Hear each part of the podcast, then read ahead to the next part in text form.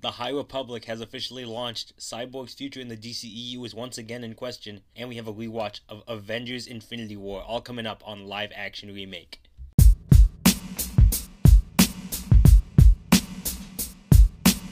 Welcome back to Live Action Remake, your source for movie news, TV news, reviews, and recommendations. My name is Diego.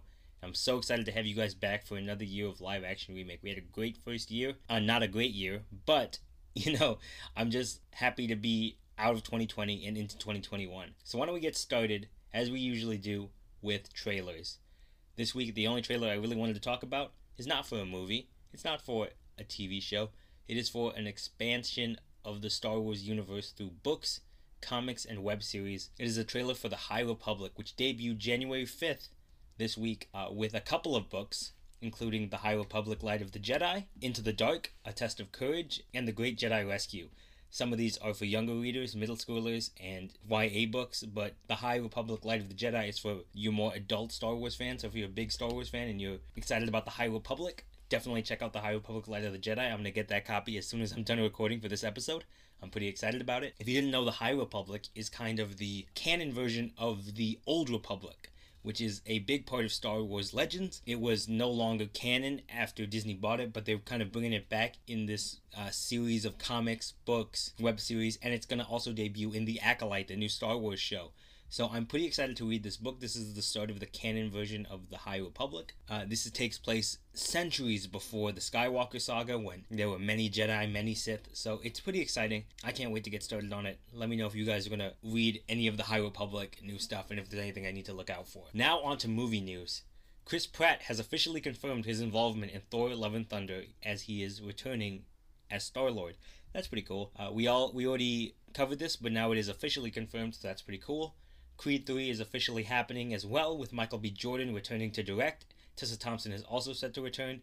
This was also something we covered very early on in the show. Love Michael B. Jordan. I love the Creed movies. I'm very excited to see where they go with number 3.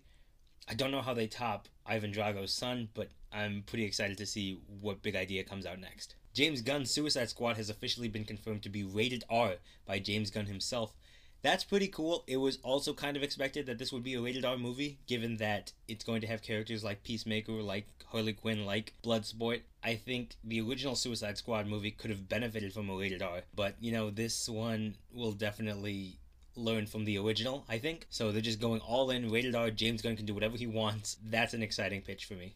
A Rubik's Cube movie is in the works from Hyde Park Entertainment, revolving around how the Rubik's Cube rose to prominence in the 80s and continued to be relevant. No synopsis or plot details were given.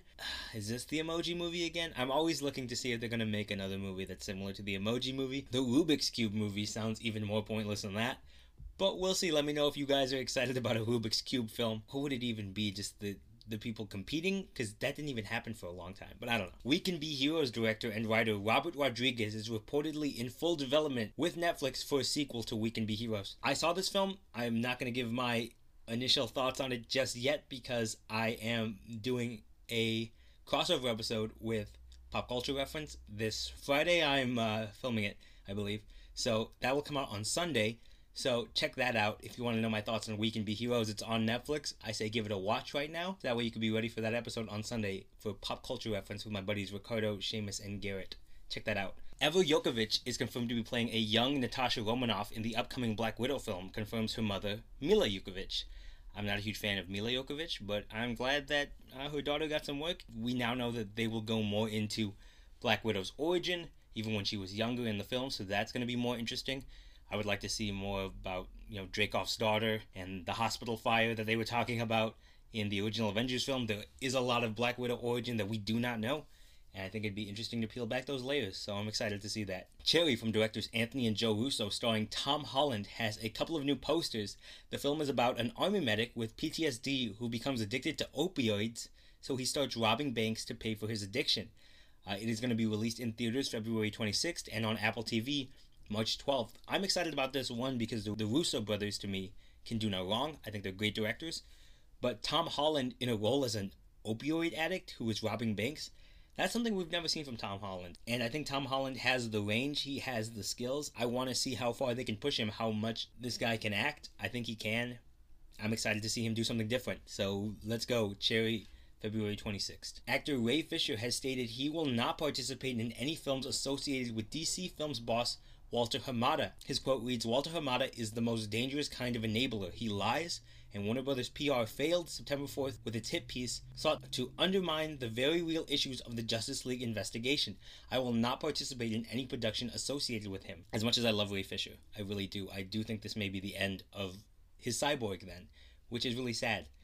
Uh, I don't see them getting rid of Walter Hamada anytime soon. I wish they would. I wish they would keep Ray Fisher because I think he's a great actor and I think he was underused in Justice League. But I don't see him having a lot of footing in this. He is not as big of an actor as say you Ben Affleck's or your Jason Momoa's or your Gal Gadot's.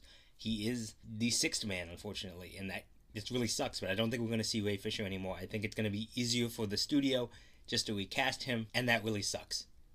So, Rowan Atkinson is developing a Mr. Bean animated movie as he says playing him in live action is stressful and exhausting. I think the Mr. Bean character can benefit from being animated. That's not a big deal. Mm, at least he's still playing the character, so good for him. Now on to TV news. Batwoman has a couple of new posters teasing Ryan Wilder in the Batwoman suit. You can see that on our page at Live Action Remake on Facebook. WandaVision has four new character posters as well, teasing Scarlet Witch having a new suit, which I'm very excited about. Teyonah Parris' Photon and Kathryn Hahn's Agnes.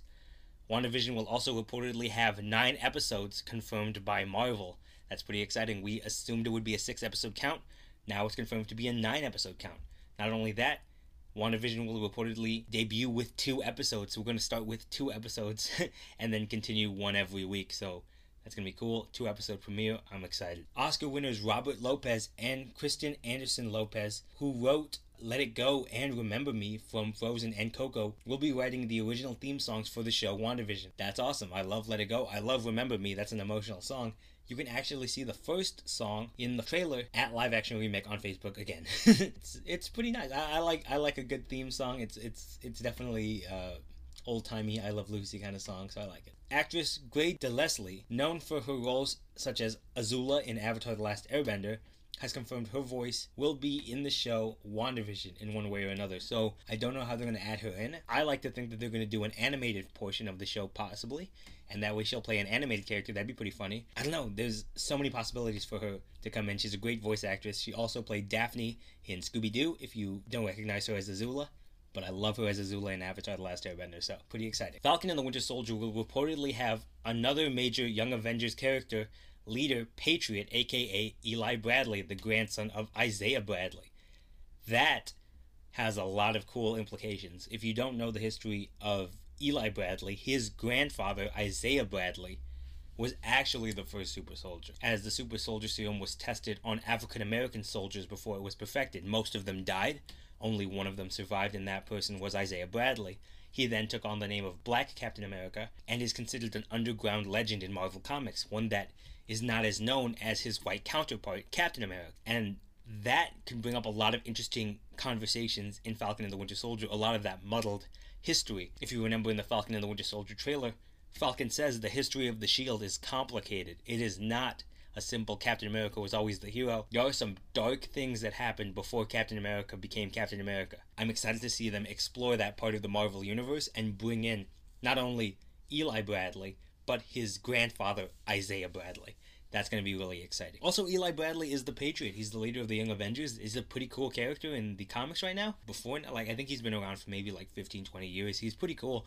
That's a cool uh, character to bring in. He could be like a sidekick to Bucky and Falcon, who are considered sidekicks. So I'm excited about that. Jodie Whittaker is reportedly looking to leave the role of Doctor Who, and BBC has refused to comment on this. You know, I've heard really good things about her. I've heard she's been doing a great job with that character. I heard the season's okay, and there's a lot of like side characters, but I heard Jodie Whittaker is phenomenal, so it's a shame to see her go. Finally, the Dexter revival season casts its main villain as Clancy Brown. That's a great actor. I love him. If you don't know, he was in The Punisher. He voices uh, the crab from SpongeBob, um, Mr. Krabs. Uh, he's a great voice actor. I love him. He's got that great deep voice. He plays good villains, so I'm excited for that. That's a good casting. Now on to what I'm currently watching right now. I think I've brought this show up a couple of times, but the third season finally dropped on New Year's Day. It got me very excited. I binged it in like two days. It's only 10 episodes, but Cobra Kai season 3 just dropped on Netflix. If you haven't seen the show and you want ridiculous popcorn entertainment with good fight choreography, pretty funny jokes, some 80s nostalgia, people taking themselves a little bit too seriously at times, and then other people telling them to shut up. I wouldn't go as far to say it's a great story, but it's definitely an entertaining one. If you want to be entertained thoroughly, I recommend Cobra Kai. There's, of course, one or two characters that are really annoying. I'm not going to name them. If you want to do a Cobra Kai breakdown, I'll definitely talk about each season. I'm down to do that but I think it's definitely worth a watch. There's a lot of redemptions. There's a lot of you know, people turning on each other, evil karate people, good karate people. It's it, it's stupid and funny and ridiculous. Definitely check it out. I started watching it just because I thought it would be funny to watch, and I ended up loving it. I didn't expect it either, guys, but check out Cobra Kai on Netflix, all three seasons. They're already developing a season four, so go ahead and check it out. You're gonna want to eventually. Now, on to Rewatch, where I rewatch a movie to get you ready for the next big thing in media. The next big thing being WandaVision. As you know, I have been breaking down the movies that Wanda and Vision have been in throughout the entire MCU. And now on to the biggest one, which really is the start of their love story and the ending in a way. Avengers Infinity War. This film I have a lot of great memories of because I was lucky enough to see it without any spoilers. Opening day, I, went out of my way. I spent a whole day. Like we got food. We we waited in line. I was so excited to watch this movie, and I remember driving home in silence because of how sad I was at the end of it. It's a great film. It's one of my favorites.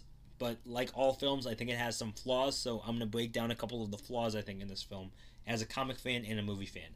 One being the film is very much the final chapter of a huge book. And so because of that, it is not a complete story. I think if you come into Endgame, for example, there is enough exposition where you understand what happened to these characters, even if you don't know the full story of those characters. And Endgame rewards you if you have seen the past movies, but you don't need to technically to enjoy this huge film. You just need to know that there's superheroes, a lot of them have just died, and they're trying to bring them back. That's really the main story of Endgame. Infinity War is about Thanos, who throughout these last couple of movies has been trying to acquire the Infinity Stones, which have been placed in different movies, and all these characters are trying to stop him also there was civil war so they're kind of broken up. And th- there's a lot of moving parts to this film is what i'm getting at. And because of that if you have not been paying attention or you haven't caught up to infinity war you're not going to get the film. Not just not enjoy it. You're not going to get what's going on. That's not really a flaw but it is something that needs to be pointed out. And that's the only reason why i think this movie is not as good as endgame because endgame you can get the gist of it. I don't think you can get the gist of Infinity War. The amount of Hulk in this film is a little disappointing. I love Mark Ruffalo when he plays the Hulk. I think he does a tremendous job. And the fact that the Hulk only got that one fight with Thanos, which is a great fight. Love that opening scene. It, it's kind of sad that we don't get to see him in the ending battle. Oh, they kind of hint that he's going to come out at the end. And, you know, it, this all pays off in the next movie when he becomes Professor Hulk.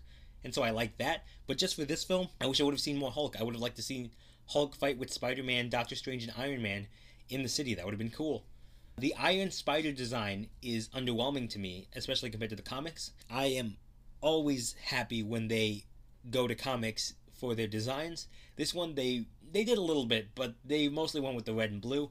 I prefer his bright red and gold Iron Spider suit from the comics, and they didn't go that way, and I was a little sad about it.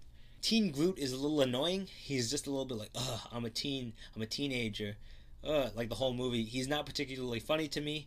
I like that the design is changing for Groot, and I like that he changes a little bit every movie. But uh, this one, he was a little bit annoying, and I didn't, I didn't like that. Vision's injury in the film makes him kind of useless, and this is kind of a critique of every time they bring in Vision. But besides Age of Ultron, I think they always underutilize Vision because he's so powerful, and because he's so powerful, they need to find a way to make him less powerful. And I think with a movie like this one, they could have used him in the fight they needed more people, and Vision could have been extra help, but they just decide to have him be injured throughout most of the film and be on the table not doing anything. I think that's a waste of Paul Bettany. I think that's a waste of a great character like Vision. And finally, I don't like Star Lord's decision to react and hurt Thanos. I know a lot of people don't like that decision. On the rewatch, I think what gets me about it is not that it's not something that Star Lord would do. Star Lord would absolutely react emotionally I get that, but it's also hypocritical of him because in the film, Drax tries to go and attack Thanos while his back is turned, and Star Lord goes, No, no, no, we need to do this first. We need to get the stone first. And so that's Star Lord thinking rationally in the same way that he could have when he was with Thanos. But instead, he acts emotionally. So, Star Lord has the capacity to understand that he shouldn't do that, and yet he does it anyway. And that's what makes me mad about the decision. Not the emotional reaction, but the fact that we have seen him able to stop those emotional reactions from somebody else. So he should be able to do it with himself as well. That's just my opinion. I don't know. But other than that, I really love the film. So why don't we get into what I really like about the film? First, let's talk about the Black Order. Ebony Maw, fantastic performance. He is a standout to me, even though he's only in really the first part of the film. He has great lines, great emotional depth. He seems to be this like zealot of Thanos more than any of his other uh, brothers or sisters. He definitely is the right hand man to Thanos. I think if Gamora is his favorite daughter, Ebony Maw is his favorite son. And I love that relationship between him and Thanos. Thanos' performance in general and making him the main character of the film was such a smart move from Anthony and Joe Russo. They really give him a lot of depth where you get to see that Thanos isn't like your Loki's or he isn't like your Ultrons where his main goal is just death and destruction. His main goal is to give back in his own sinister way. That was really cool. Loki's death and redemption is one of my favorite scenes in all of the MCU. I think it was horrifying to see him like choked just relentlessly. They don't cut. They just what you just watch him just die slowly. It's really sad. I think it's the only way the character could have gone at that point to be redeemed is to be do something completely selfless. It kind of is undermined by the fact that Loki's getting a show. and I think on the rewatch it didn't hit me as powerfully as the first time, but it's still a great performance by Tom Hiddleston. Speaking of great performances, there are a couple in this film that I absolutely love. I think a lot of people in this film are bringing their A game specifically Chris Hemsworth as Thor. He has some of the best emotional scenes. One with Rocket Raccoon, like "What more can I lose?" I love that. Uh, Bring me Thanos. All, all that whole scene is incredible. I love it. There is the performance of Zoe Saldana, who has a great scene where you think that she's killed Thanos, and she just is weeping because that's her father. that's incredible. Josh Brolin, of course, is Thanos absolutely spectacular. And I think another character that is not talked about enough, who I don't think the actor is particularly a great actor, but he has a couple of great scenes where you see his range. Chris Pratt actually has a couple of pretty emotional scenes in this film as well, particularly when he has to kill Gamora.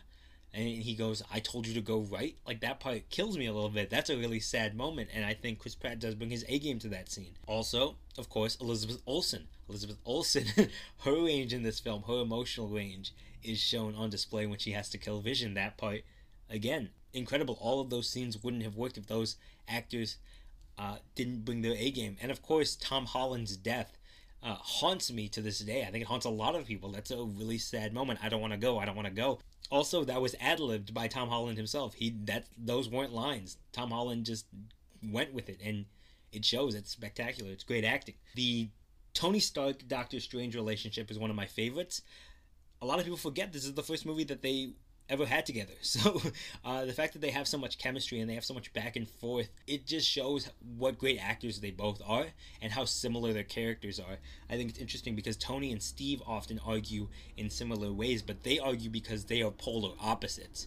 Uh, Tony and Stephen Strange, they argue because they're very similar, and that's that's different but just as fun, and I loved it. I also like that Doctor Strange's abilities have grown since his last film. It reminds me of a lot of the transition from Captain America Avengers to Captain America the Winter Soldier uh, Captain America. He is way better with his skills, and so is Stephen in these two movies. He is doing incredible feats of magic, and I love it. The Guardians seamlessly integrate into the Avengers as well. That could have been a really clunky, bad transition from Guardians to the Avengers, but they come right in. I think they steal the show for a lot of it. Comedically, I think the parts where the Guardians meet the Avengers are some of the funniest parts of this movie and maybe in the entire MCU. I love the banter between them too. Like I'm not from Missouri yet, but that's on Earth. they just go. They're just going in on each other. It's it's hilarious. The Scarlet Witch and Vision romance as well. This is the first time we see that romance, and it's the last time. This is actually the last movie we get Scarlet Witch and Vision together. It's incredible that we get to see that death, and even though we haven't seen their romance for very long, you still get that emotional reaction because uh, these two actors are so believable and they had such great chemistry for the last movie in Civil War, and they have great chemistry in Infinity War. Uh, the Captain America intro and his overall look and style in this film, I forgot how cool Captain America is in this film. He's got the beard, he's got the broken up suit, he's got the Wakandan shields. He's this is vigilante Captain America. Is not your this is not your dad's Captain America. He's awesome, and I love it in this film. I think they really nailed the look. I think a lot of people love that look. His intro when he catches Proxima Midnight's spear is one of my favorite moments in the film. It was really smart because originally Captain America was set to come out in the Battle of Wakanda, but instead they decided to put him earlier in the film, and I think that made Thor's entrance into Wakanda even more impactful. Uh, Peter Dinklage is in the movie. I think he's overlooked too, but he does a pretty good performance as well. Red Skull's inclusion, I appreciate as a fan. I think that was a really good payoff to the Red Skull Tesseract teleportation thing in the Captain America First Avenger movie. A lot of people have been waiting for Red Skull's return, and I like that they brought him back in a way that I, I'm sure it brings up a few questions, but mostly it's it's fan service that doesn't really harm the movie at all. So I appreciated that. I also like that characters like Shuri and Mantis, who have been like kind of sidelined for their movies, perhaps, they get really crucial roles. Shuri has to take out Vision Stone. Mantis has to uh, put Thanos to sleep. like it's those are big parts to play in the plan, and it utilizes the characters well. Those are important roles for them, and it's within their capabilities. So I like that. And they do that with a lot of characters, but those were the two that came to mind. Groot uh, creating Stormbreaker, I thought was a really cool scene, and I like that it has that. Uh, it still has made of wood. It's a different look. I like it a lot. I also love, of course, as I spoke about a moment ago, Thor's entrance into Wakanda is probably before Captain America picking up Mjolnir, the most jaw-dropping stand-up clap moment in the MCU. Thor entering Wakanda and being like, "Bring me Thanos," blew my mind. And this is like the definitive Thor to me. This Thor in this film is by far my favorite version of Thor in all of the MCU. The next version is a lot funnier, and we'll talk about that next week with Endgame. But this version is the most epic version of Thor. It's Ultimate Thor, really. Uh, the She's Not Alone moment, uh, it is kind of the seeds for the She's Got Help moment. If you don't remember, at one point, Scarlet Witch is fighting Proxima Midnight, and Proxima Midnight says, He'll die alone, as will you. And Black Widow and Okoye come out and they go, She's not alone. And these three all fight her. And that's a really cool scene. It's a lot more believable than the She's Got Help scene, but I still like both of them, so yeah. And also the fighting between Thanos, the one on ones, particularly three, I like a lot. Doctor Strange versus Thanos really shows how the Infinity Gauntlet can be used, and it also shows how much Doctor Strange has grown and can fight without even the time stone. It's one of my favorite sequences and it looks incredible. Iron Man versus Thanos, it has a very underdog feel and you know Tony Stark doesn't come out on top, but it's a great fight. And of course, you know Thor and Thanos. Such great energy between those two characters who just like hate each other. I think especially Thor's hatred toward Thanos, you could feel it in that moment. Great stuff. I love it. Oh, and of course, Captain America holding up Thanos' arm is a really epic moment. Just if you love Captain America, but you know, it doesn't last very long because, of course, it wouldn't. Those two are not a match without Mjolnir, but we'll get to that next week when we do Endgame. Overall, I really love this film. It is an epic final chapter of the Infinity Saga. I consider Endgame not the final chapter. I think Infinity War is the final chapter. And Endgame is just the next book uh, to finish up the series if that makes sense. You know like this is this is one series and this is endgame is the almost the beginning of the next series really than anything. Uh, wrapping up those little details and then putting seeds for what's next to come. But infinity war to me is the ending. It's a definitive ending. I think it's a visually beautiful movie non-stop action a lot of payoff to a lot of great arcs and very sad ending. It's a very sad ending, and it, it get, hits me emotionally almost as much as Endgame. So I love it a lot for what it is. Let me know what you guys think, though. Are you more of an Infinity War guy than an Endgame guy or gal? Uh, let me know. And let me know if you guys are excited for WandaVision and the Endgame breakdown next week. Now, as usual, I'm going to leave you with a recommendation. This one is kind of a no brainer for me since I love The Mandalorian. They have been coming out on Fridays with the Mandalorian Gallery from Disney Plus, which basically they just go into how they make the Mandalorian and all the visual styles, how they add new characters and such. They have a really good first two episodes of season two. They have the whole thing about how they made season one. I definitely recommend it. How they talk with the writers and directors. It's a really cool documentary series if you love The Mandalorian. And if you love Star Wars, check it out. It's on Disney Plus. Love it a lot. You can hear a lot about Jon Favreau and Dave Filoni's thoughts and opinions about Star Wars and how it needs to be made. I think they're creative geniuses. I love both of those guys. So I love the doc series. Check it out. And that's really all I had for you guys this week. Thank you so much for listening. I'm so excited for 2021 and I'm excited to spend it with y'all and hopefully you guys keep listening. If you can, give us a like on Facebook at Live Action Remake and give us a follow on Instagram at Live Action Remake. Really helps us grow. Thank you for supporting us if you have already. If you can, leave a review on Apple Podcasts as well. That also helps us grow a little bit.